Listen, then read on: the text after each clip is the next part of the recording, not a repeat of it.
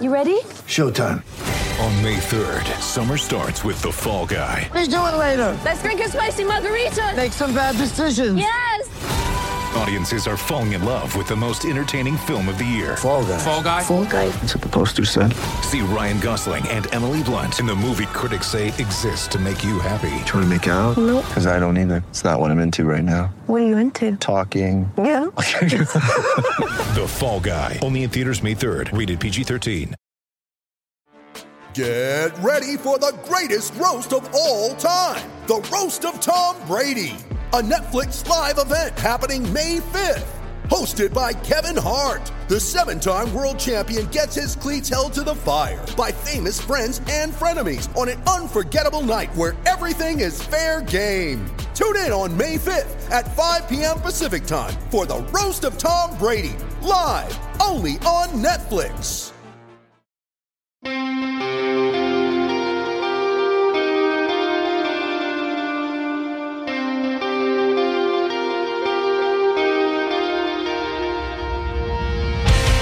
Gators Breakdown, episode 120 is ready to go. I'm your host, David Waters, and you can find me on Twitter at GatorDave underscore SEC. And joining me tonight is co host Bill Sykes. You can find Bill on Twitter at Real B Sykes.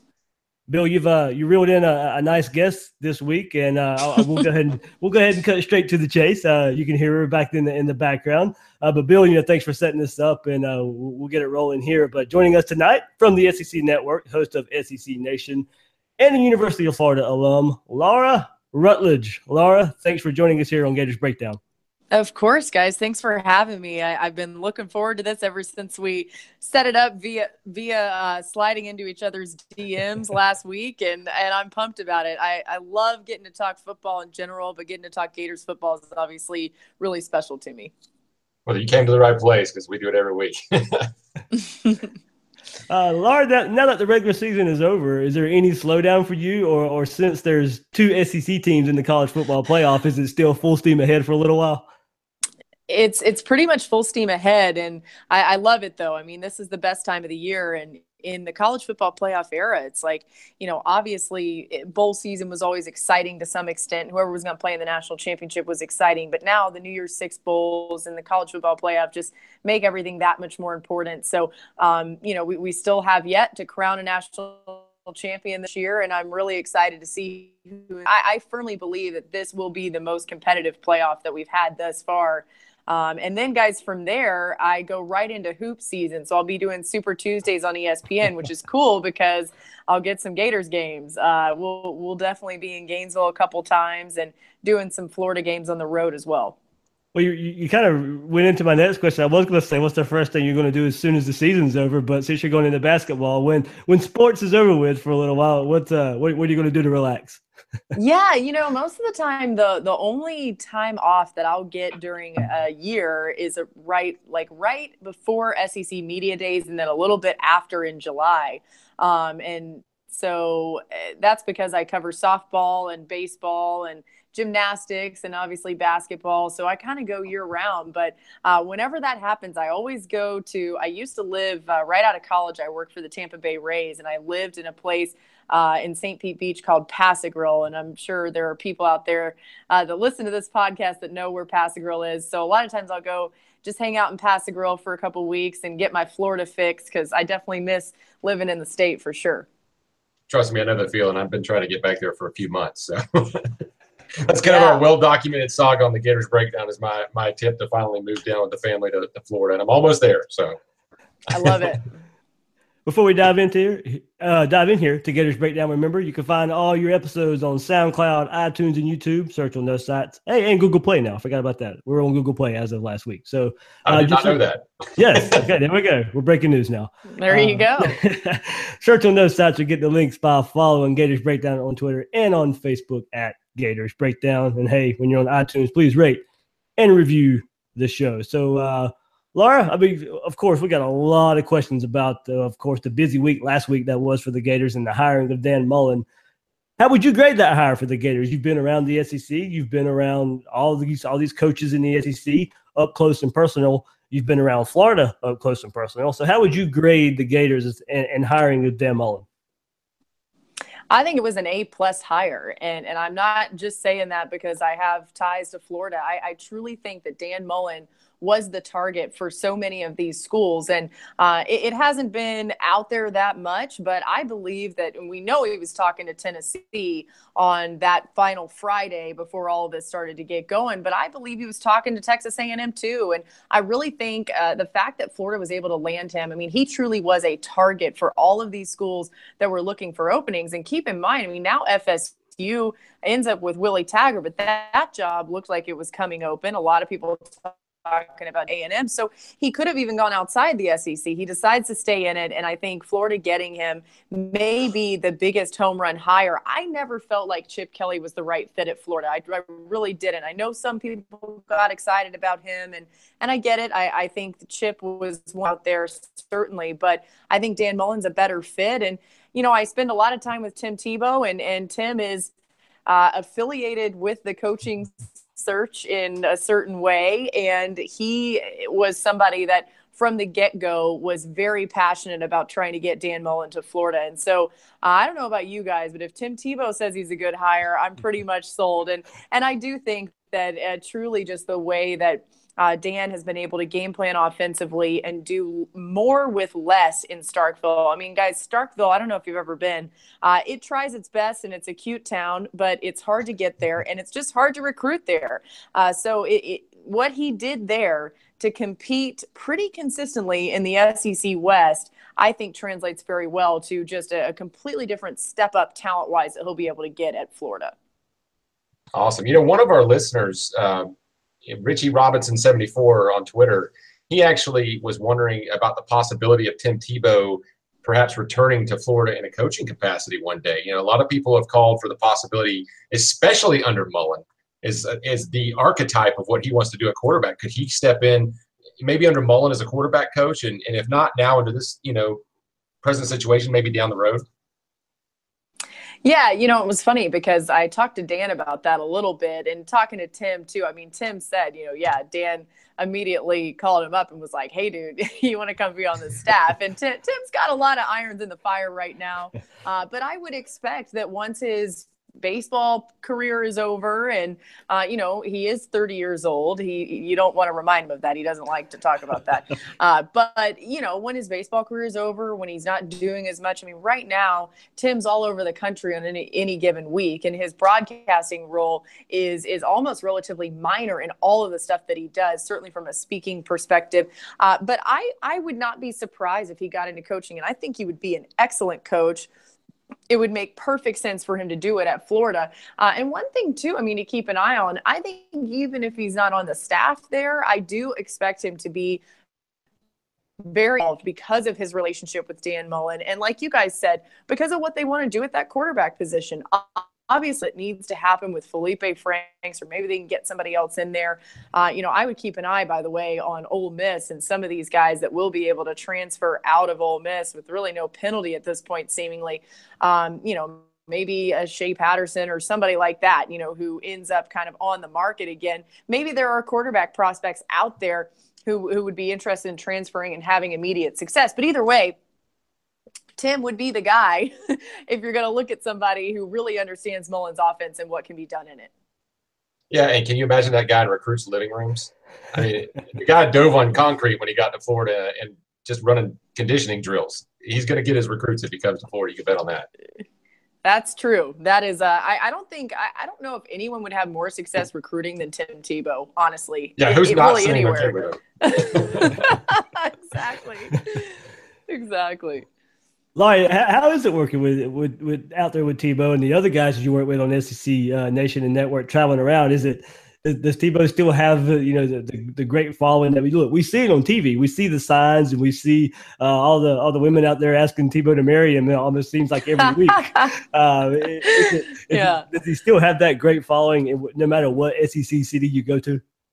Yeah, you know, guys, uh, I was in school, um, you know, with Tim. Obviously, I was in, at Florida from 07 to 11, so he's a year ahead of me. And I just remember being in Gainesville and he was, he was just larger than life. And it was, it was pretty cool because I was getting, you know, my start at that point as a radio reporter for WRUF. And so I got to interview him, but I never really interacted with him that much. And so to get to know him and to kind of see what he, you know, everyone says this, but this truly is the case. He, he is everything that he represents. And so that's been fun to see in action. But I think what people don't know is they always kind of think of him as this larger than life guy. He has this incredibly funny personality. Like we always have your time and then forth. You got me? Am yeah, I, I think you're back now. Okay. There we go. Slipped okay. into the matrix well, there for a minute. I know. Well, uh, it was it was probably Paul Finebaum's fault because I was talking so positively about Tim. You know, he gets a little jealous sometimes. Uh, but no, uh, just just to answer the question, like Tim, Tim's been great to work with, and we have such a blast. And I still think to this day the funnier show would be SEC Nation. When we get on that bus together on Saturdays, uh, it is just uh, pretty hilarious before the show actually starts. And those guys are so much fun. And I just, I sit there and pinch myself. I can't believe I get to talk football on Saturdays with some of the best of the best in the country and some of the best of the best who ever played. That's well, good stuff. Uh, how, uh, how, surprised were you how it all went down uh, with Jim McElwain, and and do you feel he left the program in good shape for Dan Mullen?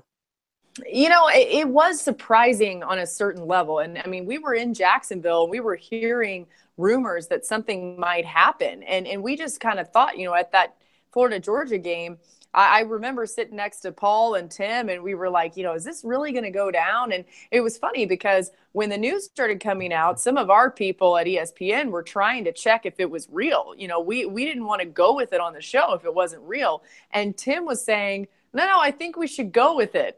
and now we look back and we're like, oh, okay, well, maybe he knew something. Um, and, and really, uh, what I think happened there was Florida actually being very proactive about what Florida wanted and that Jim McElwain wasn't it. And, and a lot of that had to do with the relationship, certainly with the athletic department.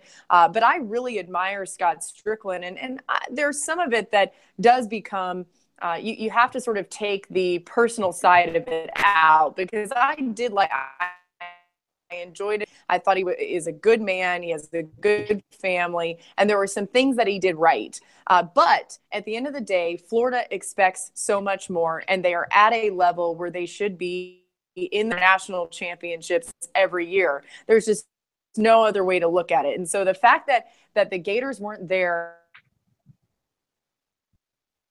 and it wasn't doing that i think that's where there was major issues uh, there were major issues. And it just to me uh, that was part of it. And then when the opportunity kind of presented itself because of the death threat discrepancies it just made sense for florida to make that change. So uh, while i was surprised it all ended up sense. And and and truly what happened is Florida got a jump on everybody else in the coaching search thing and and you just wonder uh, if they were thinking about that knowing that so many of these other jobs were going to be open.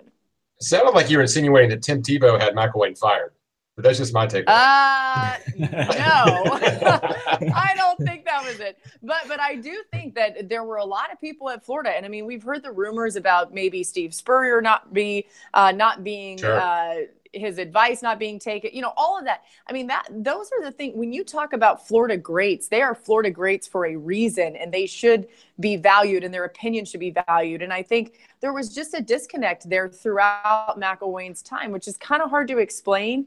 Um, but I do, I do think he deserves credit for some of the good things that he did. Which I mean, by the way, Florida won the East the last two years. I just think people were not fully convinced because it, it wasn't a convincing winning of the East. And by the way, that's not good enough. If Florida wins the East, they should be a legitimate contender to win the SEC championship as well.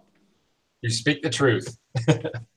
so, okay, on the Dan Mullen thing. Um, I saw that where you tweeted recently that Dan Mullen uh, to Florida is incredible. I believe that was your exact quote. You said second best coach in the SEC, and I, obviously Saban is just kind of the reigning king there, an all-time great. What is it about Dan Mullen that makes you feel that way? Yeah, I, I, think I truly believe he's the second best coach in the SEC right now. And then some are saying, you know, so I got ripped to shreds for that tweet or whatever. Uh, people were like, oh, well, how could you not put Kirby Smart in that category? Well, Kirby Smart doesn't have a long track record of, of success. I mean, he's just relatively new at this whole head coaching thing. So that's why right now I'm not put Kirby Smart in that category. Uh, and I put Dan Mullen there because of, of what he's done with having to get you know two and three star recruits and and fill up an entire team of those guys and have them compete against a bunch of five stars that everybody else is rolling out.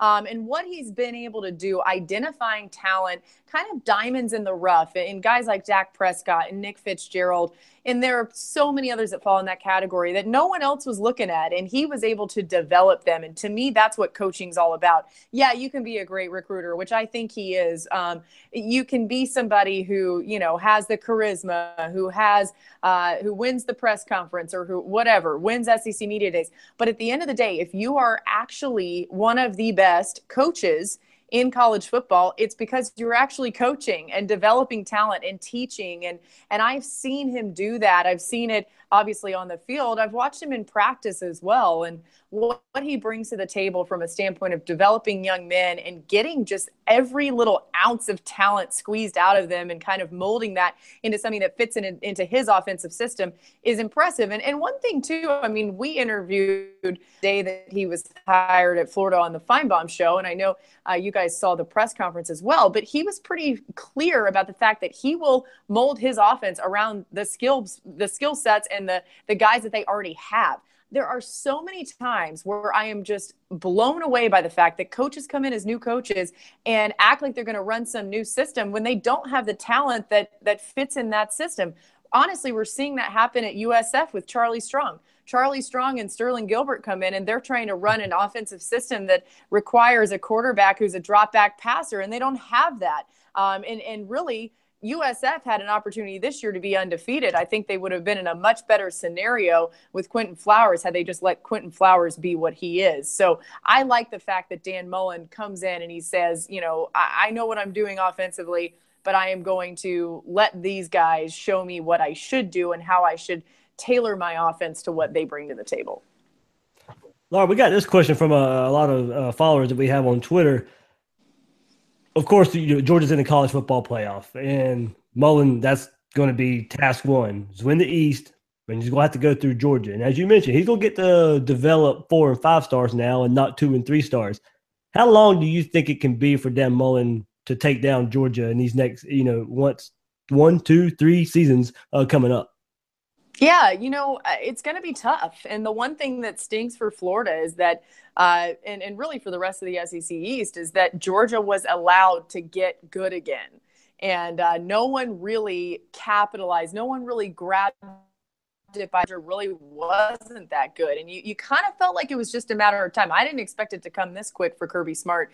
Uh, the one thing I would say about Georgia is while they will have talent at the quarterback spot, they are losing a ton of talent from a running back perspective, from a defensive perspective, and, and they will reload. I mean, they do have a lot of good players, but I expect Florida to reload as well. You know, the one thing about the Gators, and, and this is something that I think Florida fans may not want to hear, but they may have to be a little bit patient. And, and by that, I mean maybe two seasons. You know, I don't know that this is some immediate, you know, Mr. Fix It come in and plug all these holes and get it done. Although I will say that when it comes to just playing hard, and I mean, we've even heard this year some Gator players saying, about their own teammates that they weren't playing hard enough, that they might have quit a little bit in games like the Missouri game or, you know, examples of, of that nature. And so I think that from at least that standpoint, we will see them play with that relentless uh, mentality that Dan Mullen preaches about all the time what is it that he always says? Relentless intensity or something go. anyway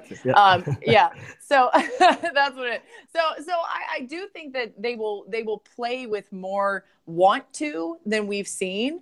Um but i don't know if that'll be enough honestly to compete against georgia at least in the immediate future. That said, I expect in a couple seasons for them to be right back up there. And I do think that Mullen will get done very quickly.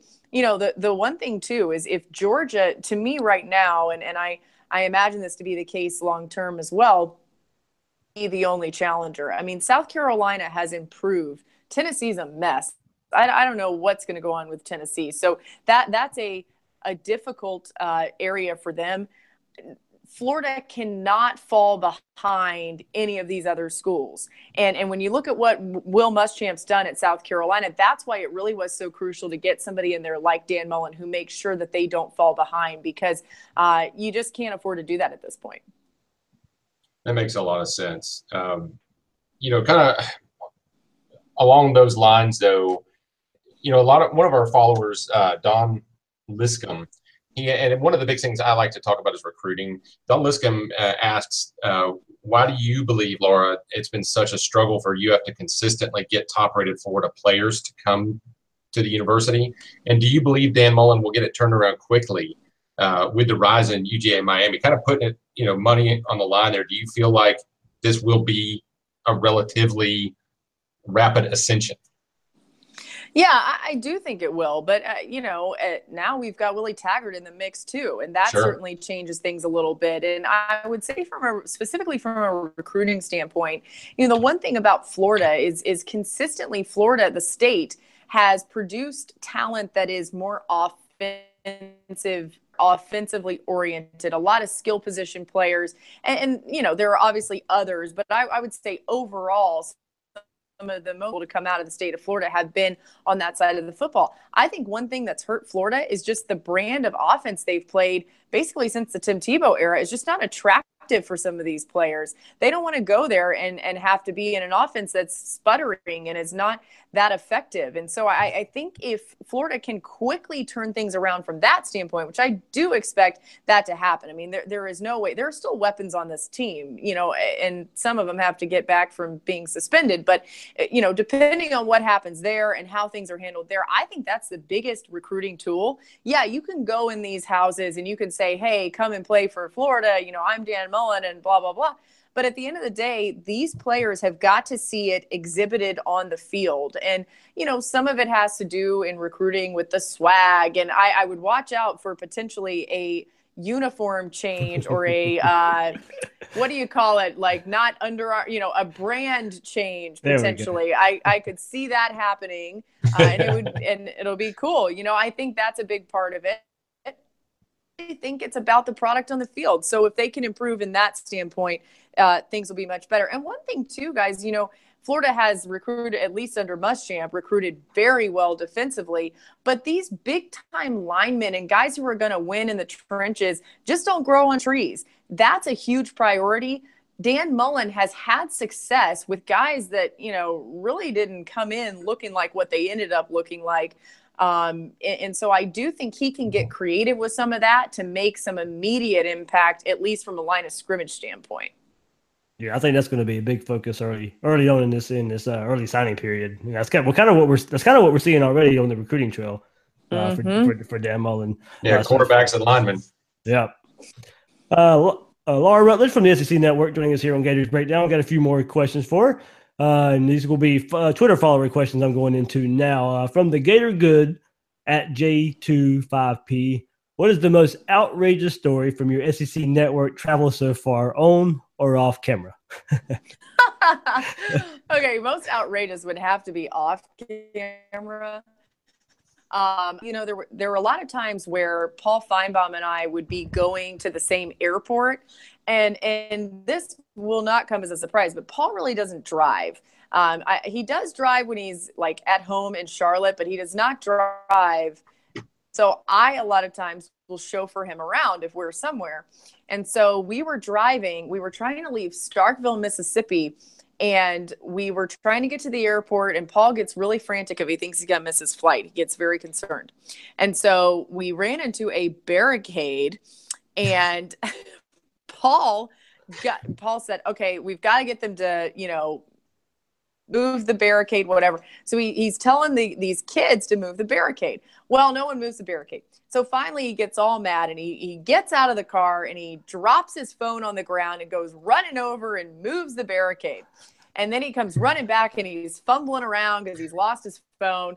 And then as he's coming running back, the kids just move the barricade right back to where it was before. and he was so mad. I mean, he just he was just so furious and he's yelling at me to, you know, drive the car one way and drive through it and I'm like, you know, no, I'm not going to drive through a barricade for heaven's sakes. We ended up getting diverted and he was all in a huffy and oh, it just he he is one of the funniest people uh, because you think about just how how um, particular he is and how peculiar he is sometimes on TV. And then he's just like that in real life too. So imagine, you know, Paul Finebaum just like moving a big barricade and, you know, j- just things like that. He, he, he, Paul doing a normal thing just does not look normal. So um, that, that was one of my favorite Paul stories for sure.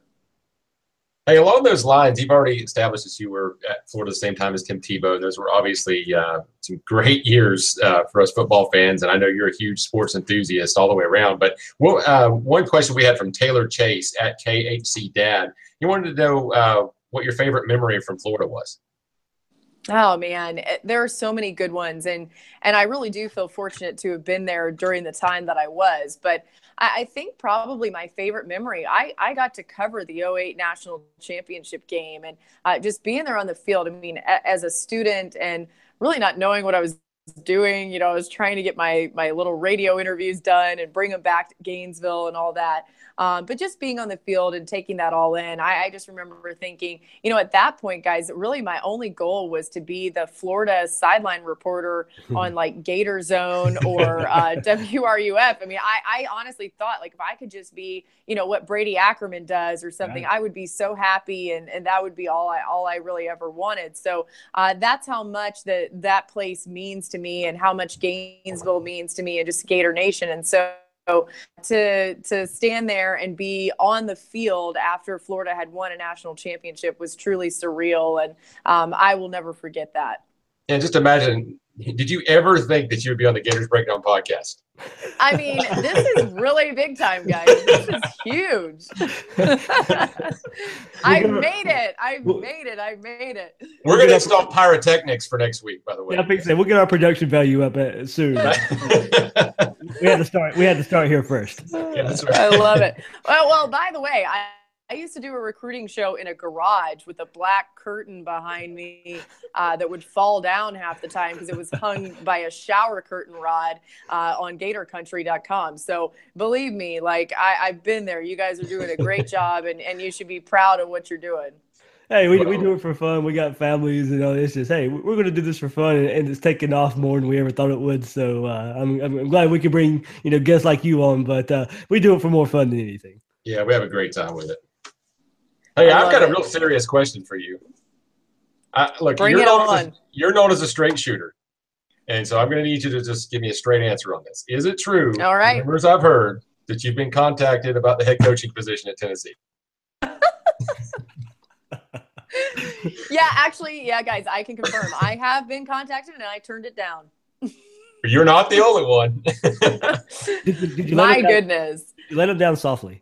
I, I tried. I mean, have we ever seen anything like this? I, I can answer no. my own question. No. And and by the way, I don't think we ever will ever again because it, it has become such a cautionary tale. I mean, this will be a case study to, to pull off a coaching search. And by the way, I mean, what what what's today? It's the it's the fifth yeah. of December, Tennessee still doesn't have a coach. And and you almost wonder, and Tennessee fans would would tell me I'm crazy, but you know, would you have rather just had kept Butch Jones at some point? I mean, if we're getting to this point, now we're down to Mel Tucker and you know, Jeremy Pruitt and Kevin Steele. And yeah, Kevin's a Tennessee man, but had very little success in head coaching opportunities before and got fired was out of coaching for a while And you know maybe he comes in and and does something big but really think what what's gone on at Tennessee is going to be so hard to overcome for them. I think it will will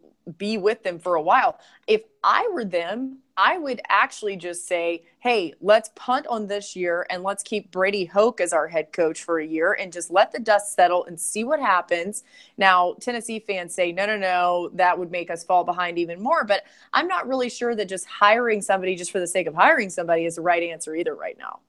That's a mm-hmm. really good point. And, you know, and I think that's kind of what we suffered from a little bit when the whole Chip Kelly saga was going on. And, and Gator fans, you know, and myself included, you want the star-studded blockbuster hire, the guy that just won four Super Bowls, and he's going to come to Florida, and you know, after game one, year one, things are back to normal. But sometimes it is about making the right move, and I think a lot of us as Gator fans, you know, when we had, you know, maybe we weren't where you were at first, but over the first few hours and days that we had to digest the, the Mullen hire, it was pretty clear this is a very solid choice, and yeah. Really, you make a lot of sense. Maybe Hoke could be that guy. And then what if he does win nine games, 10 games in the first year?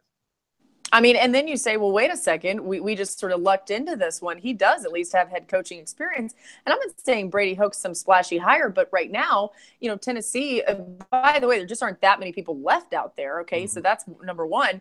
But, but they also have put themselves in a scenario where I'm not sure they're getting a splashy hire just with the way that all this was handled. And, you know, I, in talking to a lot of sources that I've had that are close to this, whole thing, Peyton Manning, as well as many others, had signed off completely on the Greg Schiano hire. So if it's good enough for Peyton Manning, why Tennessee fans is it not good enough for you? And to the point that you're going to drag somebody's reputation through the mud just because you thought that was too average of a coach for you. Um, I, I just, to me, it, the whole thing was unacceptable and i really think it has has made a lot of potential targets shy away and we saw it i mean we did Mike Gundy sort of playing around with Tennessee. David Cutcliffe doesn't want to come back. All these names that would have been exciting. Mike Leach, I mean, golly, John Currie's about to sign Mike Leach and ends up where John Currie gets fired. So uh, the whole thing's just been nuts. And at this point, I would expect that we are looking at maybe a Jeremy Pruitt um, or a Kevin Steele or a Mel Tucker, which –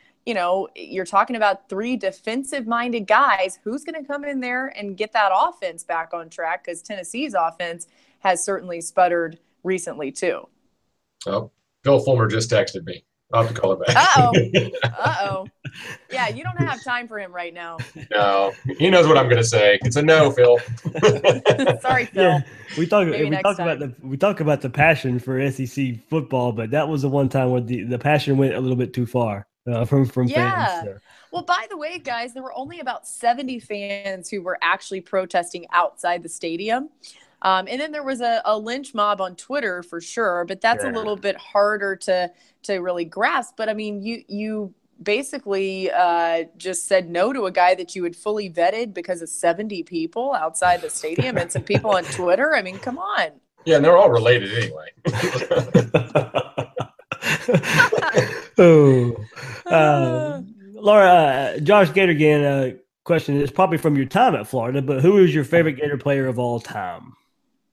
Oh man, I actually I would say Steve Spurrier. Okay. Um, I, I just I've always loved him. I think he's one of the most electric on the field as well as off the field that we have. He's a national treasure, and I'm so happy for him that he's being recognized uh, in the College Football Hall of Fame as a coach as well as a player. Only four people ever to have been recognized that way, and and to me he is so deserving of that. And I, you know, if if Coach Spurrier ever says anything, I'm listening. I don't care what it is. I don't care what he's talking about. I'm I'm tuning into that. So yeah, he he would be my favorite Gator of all time. Awesome. Bill, anything else?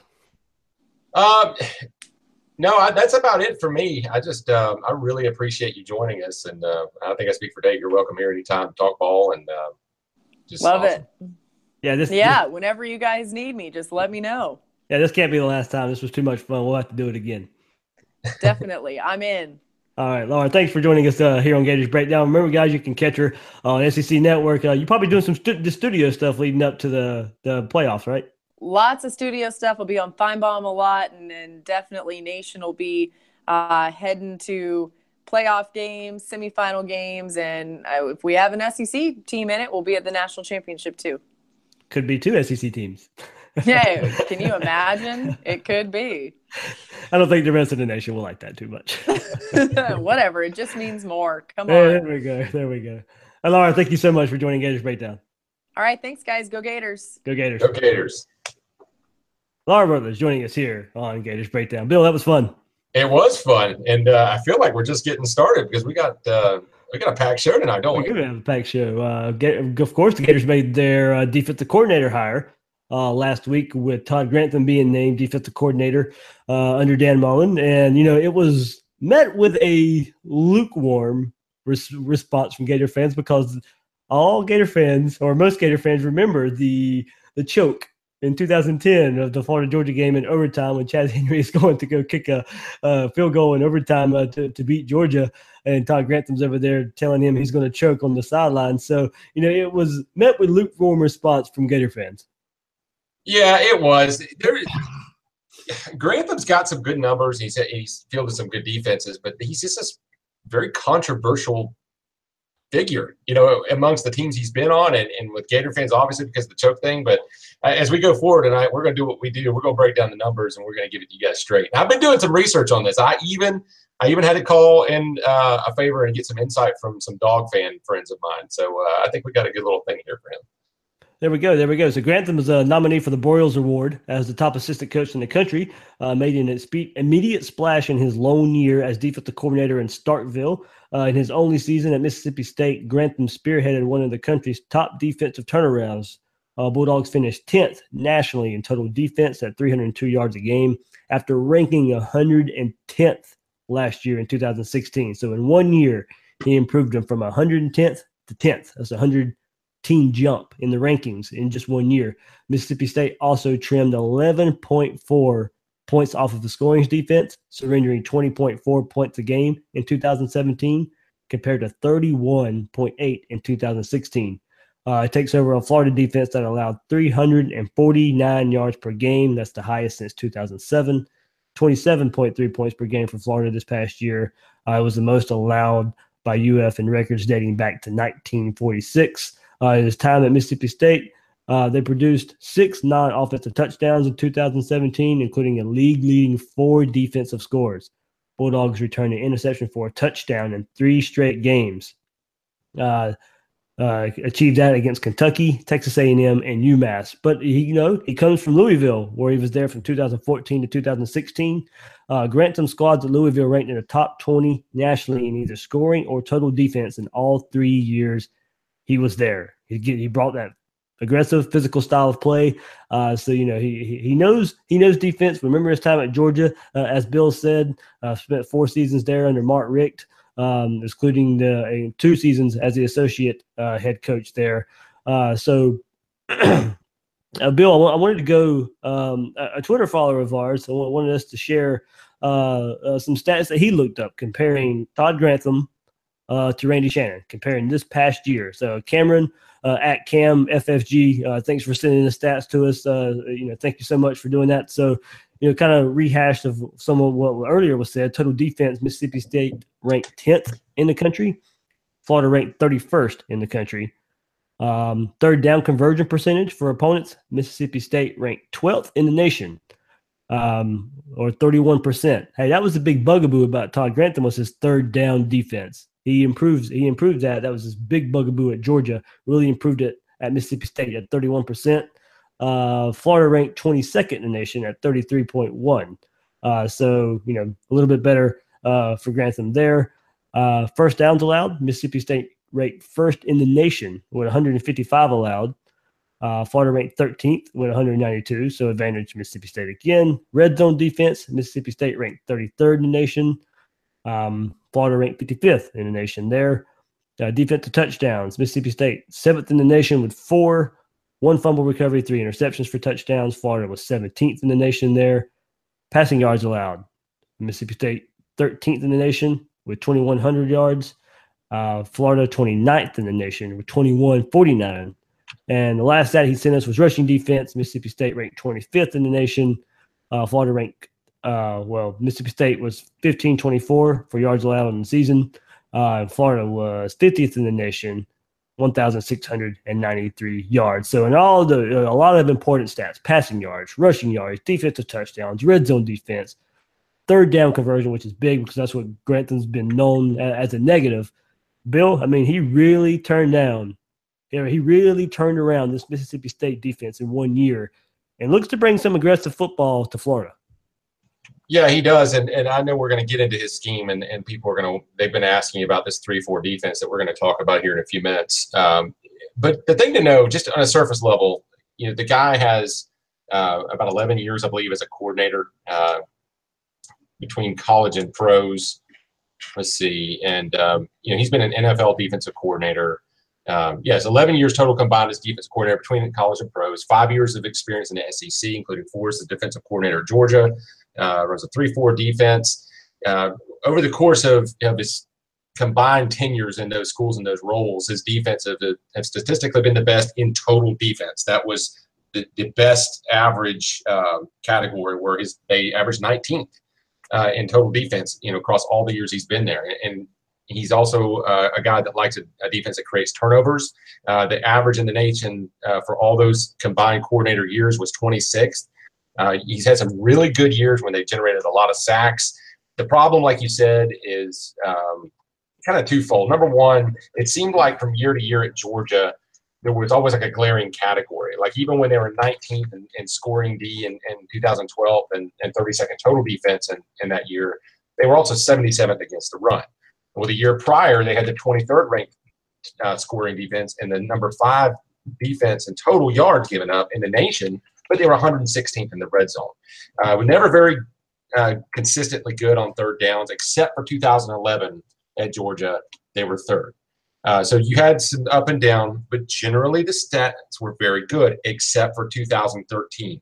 His last year at Georgia, his fourth, things really fell off, and, and there's a reason for that to talk about. Uh, but you know, instead of being 30th in scoring D, 23rd or 19th, they fell all the way down to 78th. They were generally 9th through 12th in the conference in most categories. And so when he left Georgia, uh, he really needed a do-over.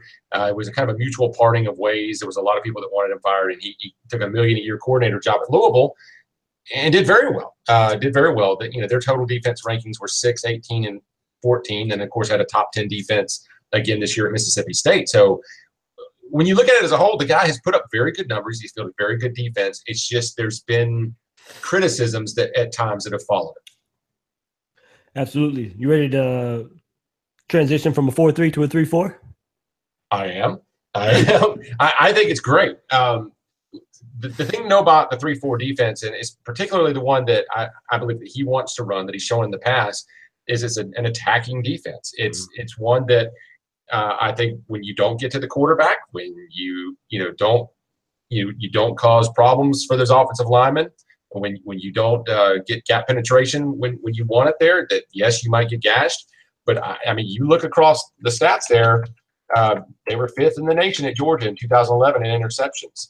You know they were first in the nation his first year at Louisville there, um, second in sacks even in 2013 their down year um, or excuse me, they were, I'm sorry, that was second in the conference. They were 28th nationally, but um, this is a team that is, it's going to come at you from different angles. I, I believe they're going to be a one gap, three, four team. I think they're going to, uh, it's going to be a little different uh, in some cases than in some three, four teams. I don't think it'll be like Alabama was running. Um, but I think they're going to get after it. I think they're going to send people from all angles. He's going to show multiple fronts. I think it's going to give new life uh, to some of the players that are on this roster guys that maybe could change the position, whether it be from a defensive tackle to a defensive end, defensive end to a linebacker, maybe safety to a linebacker. Uh, some guys that maybe are those tweener types that you, know, you might see them have a new chance to, to give some good production. Yeah, and you know, I guess you know to compare it from what we've recently seen at Florida. I mean, go back to a Muschamp defense. That's it's, it's kind of going to be like that. It's of, it's, it's going to kind of look like that. But looking like Grantham, it's going to be a lot. It's it's going to be a lot more blitzing. He's known to blitz uh, a good bit. And I had to, I found some quotes from uh, Grantham uh, talking about the three four defense uh, a couple years ago when he was talking. I believe it was with, with Aschoff of ESPN. Uh, quote: "The three four gives you the ability to adjust, to stay balanced, and to adapt." Grantham said. If I'm playing a 4 3 defense, those four guys with their hands in the dirt are going to rush the quarterback 90% of the time. I think the 3 Four gives you versatility, and it's a little tougher for the offenses to predict where the pressure is coming from. It's harder for the offense to prepare. Um, you know, but teams just can't. What we got to look for a four-three to a three-four really quickly. It, it, you know, we'll, we'll, see the transition. Uh, but shortly after Grantham accepted the Georgia job, he had a team's graduate assistant produce video clips of 30 plays for each returning player on defense. Grantham tried to use that film to figure out where Georgia's returning players fit into his scheme. Quote, I think anytime you change schemes, there are going to be some differences, Grantham said. There are going to be some things you have to work through. Uh, Grantham says the biggest advantage of a 3 4 scheme is its unpredictability. Any of the four linebackers can blitz on a given play, or one of the outside linebackers can move to the line of scrimmage at the stand up end. Quote, if you're multiple in what you're doing, you can bring any of the four linebackers at any time, Grantham said. They have to be accounted for for in protection on every play. They don't know which guy is going to be coming. So what we're looking at here, Bill, is he's talking about transitioning from a 4-3 to a 3-4 at Georgia. So he's done this. He's he's went to a big time program, a program that recruits well. Now we know Florida didn't recruit like it should have on the defensive side of the ball the last few years under Jim McElwain, but there's still some, you know, there's still some talent there. There's enough talent there. And he's used to coming in or he's done it before. I'm gonna say he's used to it, but he's he's done it before where he's come in, had to switch from a four three to a three four. So I think that already pays dividends. He, he he's coming in knowing what he has to look for to fit his defense. Yeah, he does, and I think the the three four. I think the reason he likes that is because it does offer you so many options to be multiple. Um, and I, I think that people need to understand that it's not going to be just a traditional three, four look all the time. It, there's so many options there to plug and play and to create blitz looks and pressure packages. Uh, for example, maybe on one play, uh, you know, like a strong side outside linebacker in the three, four, you've got Antonneous Clayton out there. He's 6'2", 258 these days, you know, and so maybe you want, you know, a little more beef on there, but he's a pass rusher.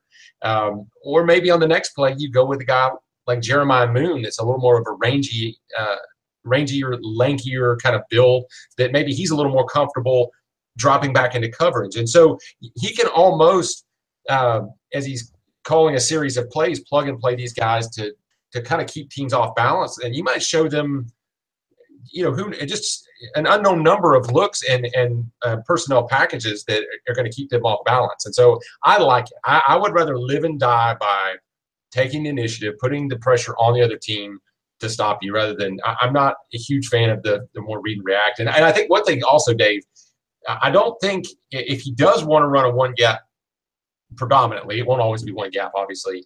I think that these defensive linemen will have a chance to really feast because I think they'll be allowed to kind of focus on on the gap and, and creating disruption and penetration into the backfield uh, rather than having to sit and read and, and occupy blockers as much like some three fours would. Right. And what I wanted to do, Bill, was I wanted to go look at statistical leaders at Mississippi State from this past year and compare to what Florida has on the roster already.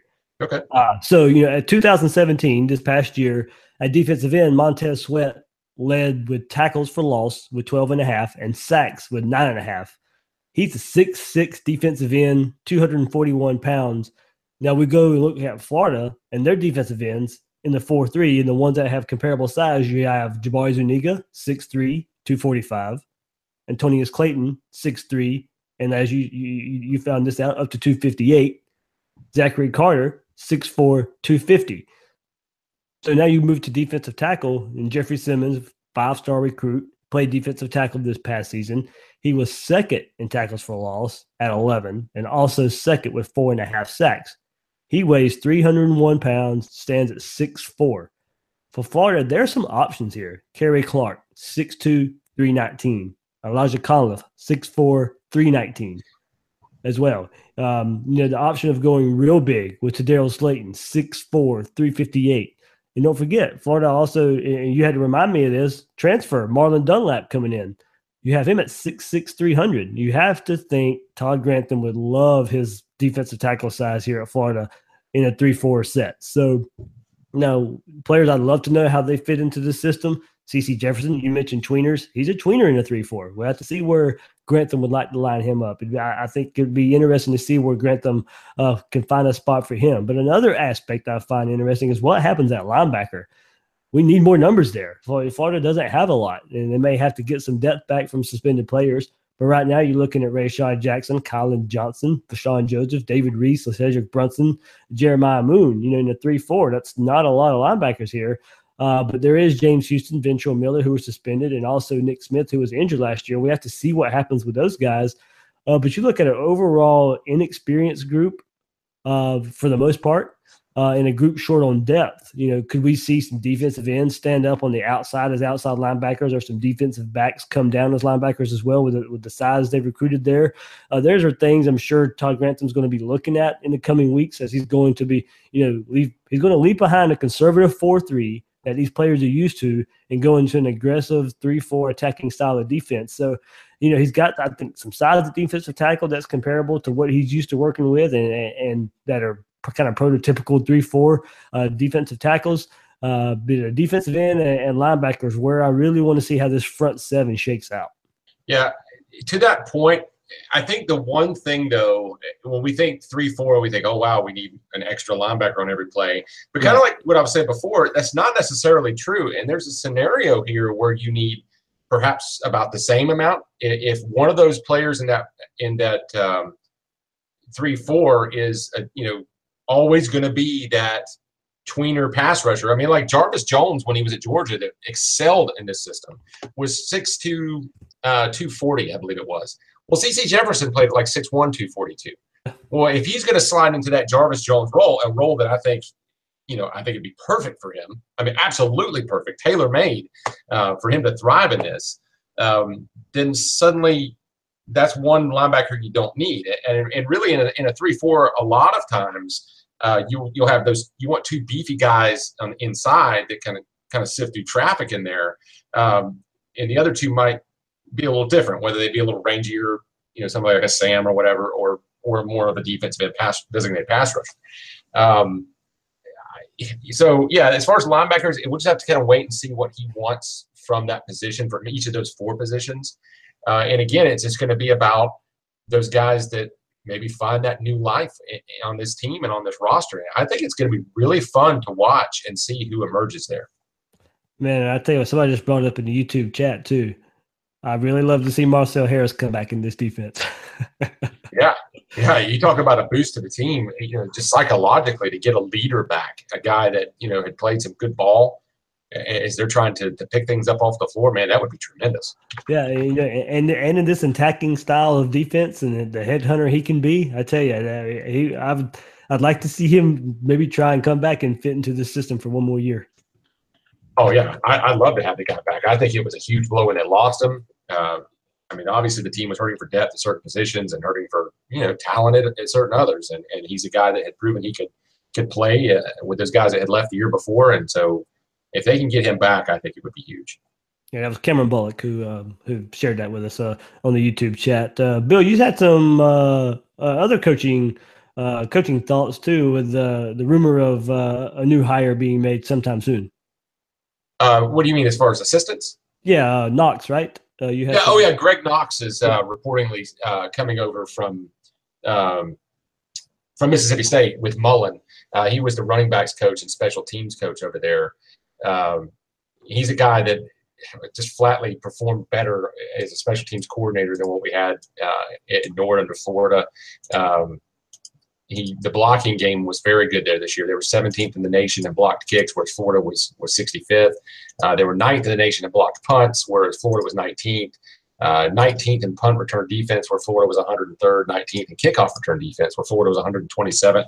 Um, there's a few categories where they didn't quite as well as far as block kicks allowed because they allowed like one more.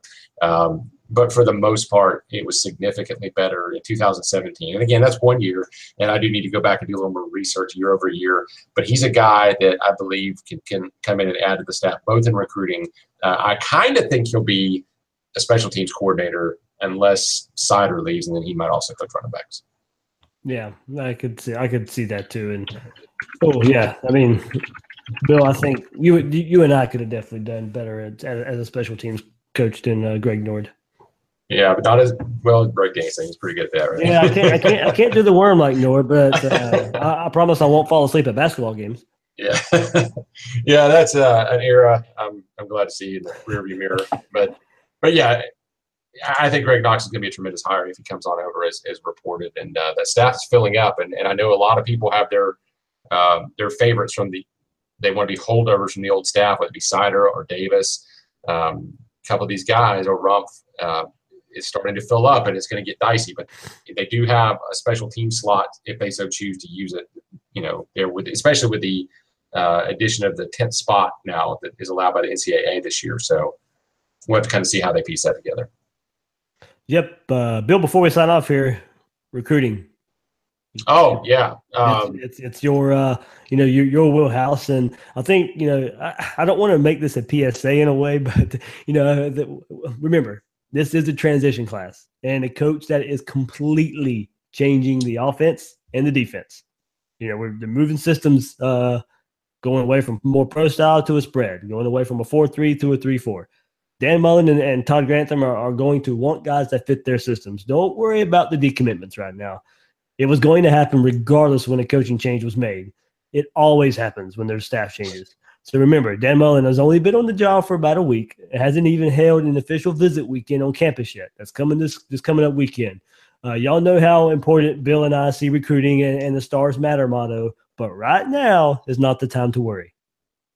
Yeah, it's, it's just way too early. We've had a lot of Twitter followers. And, and guys, I just want to say, too, we had so much content we're not going to get to tonight, but I guess we've got another show. We'll be able to kind of flow right out of this with this stuff. But um, we are seeing right now a time of turnover. And I warned you guys like a week or two ago. I said, hey, it's going to be chaos. I'm almost positive that's the, the word that I used. Um, but you have to kind of read between the lines with some of these things. I was contacted a couple of days ago and said, just so you know, there's been a few commits in the 2018 class that have been asked to explore other options. Because remember, like I told you, when Mullen came in, he, he has handed a piece of paper and he said, These are the guys that are currently committed to us. And he has to evaluate them. Some of them he'll be familiar with because he's out on the road in the SEC. Some of them he won't be. And he's got to decide is this the quality of player I want? And maybe they are good quality, but then he has to say, Does this guy fit my system? And so in some cases, there may be a, a further evaluation and they may meet with the players and meet with the coaches. And they're starting from scratch completely starting from scratch with these kids. And some of them apparently have been asked to explore their options then there will be other kids who are going to choose to do so. They're going and like I'm convinced Matt Corral has been all fall. Um, but understand, I, I, I, saw one guy on the boards today said, "Oh, it looks like um, Mullen's not getting it done in recruiting," and, and they point to things like Copeland leaving. That class was not going to hold together because the class that we saw ascending up the rankings when they were jumping in the swimming pool was sold a bill of goods that the staff that was in place couldn't deliver on the, the fractures were there and it was a matter of time. A few of those have departed, a few more have been asked to leave. Now you're going to see the turnover. But it's too early to draw summary judgments about Mullen's recruiting efforts at Florida. From everything I've seen, it's a night and day difference in the process. We don't see the results yet because he's been there like five minutes. Okay, but in, instead of making peanut butter sandwiches and saying I know you'll be a Gator and not calling recruits back, and I could I could go on for ten minutes about the buffoonery that has gone on the last three years. We see this guy out in the street with his Jordans. We see him contacting the top players in the country. We see him flying all over the country. We see the, the uh, assistants out on the road. I see the process. I, you know, just from a surface level, just as a you know casual observer, I see good things happening. Give it time. Just give it time. Yep, and Bill, before we end, Willie Taggart hired at FSU. Uh, the big worry there is he can come in and, and dominate the recruiting world uh, in the state of Florida. Look, he's not going to do much better than what Jimbo Fisher was already doing. That's it's going to it, it, Jimbo Fisher was recruiting very well at FSU already. You know, top five classes after top five classes. There's there's not much more Willie Taggart can do on the recruiting trail that wasn't already being done um, uh, at FSU. And what we have to remember, folks, is look, it wasn't it was a month ago, not that long ago. You had Miami, Florida, and Florida State all in the top 10 in recruiting. There's enough talent in the state of Florida to go around and you can cherry pick other other states. But look, there's enough talent to go around. Look, not all the talent's going to go to FSU. Not all the talent's going to go to Miami. There's enough. So if Dan Mullen's a good recruiter, he'll prove it because there's enough talent out there to prove it. There's enough talent out there to prove it. So, you know, what these the big three schools have to do is Hey, look, they got to shun away Alabama. They got to shun away Georgia. They got to shun away Auburn from coming down here and, and getting the top athletes. If Dan Mullen's a good recruiter, if Willie Taggart's a good recruiter, and Mark Richt continues to be the recruiter that we've seen at, at, at Miami, look, there are enough athletes. South Florida's saturated. Tampa area is saturated. Jacksonville's getting, you know, North Florida's a, a little bit better. You know, it's behind those two, but there's enough athletes here. Look, there is enough. There's there's nothing to be worried about with Willie Taggart being uh, named head coach at FSU as far as recruiting goes. Look, man, in the '90s, Florida, Florida State, and Miami were all awesome. Okay, and, and I'm convinced if if one of those schools is down, and now Miami doesn't have quite the same advantages because they've had some problems and infrastructure or whatever, but um, and commitment. But if one of those schools is down, it's because of them, not the competitors. It, it's not like there's not enough talent, like you said. And if Florida, Florida State, and Miami are running good programs, if they've got good coaches and the facilities are being built, then they're going to take their share. If they don't, then the Ohio States and the Alabamas and the LSU's and the Auburns, they're going to come in and get it. There is enough talent for any of them. So as far as Taggart is concerned, I, yes, I think he's a good hire. Uh, he's a guy that I, I could have seen at Florida, but he's a guy, like I've said several times, he has a lot to prove. He's never had a top 70 passing offense. You know, so is he going to come in there and be great? I, I think that's anybody's guess. I mean, I think he's he's got as much as many question marks as any other candidate. Uh, but Florida can go out if they get that offense going and Dan Mullen catches a foothold, if he catches a break on a big time recruit or a flip or something at quarterback, and they can be off to the races. Florida State can too simultaneously. So yeah. I, just I don't see it as a zero sum game where one of those is going to have to suffer. I think they can both do very well in the recruiting trail.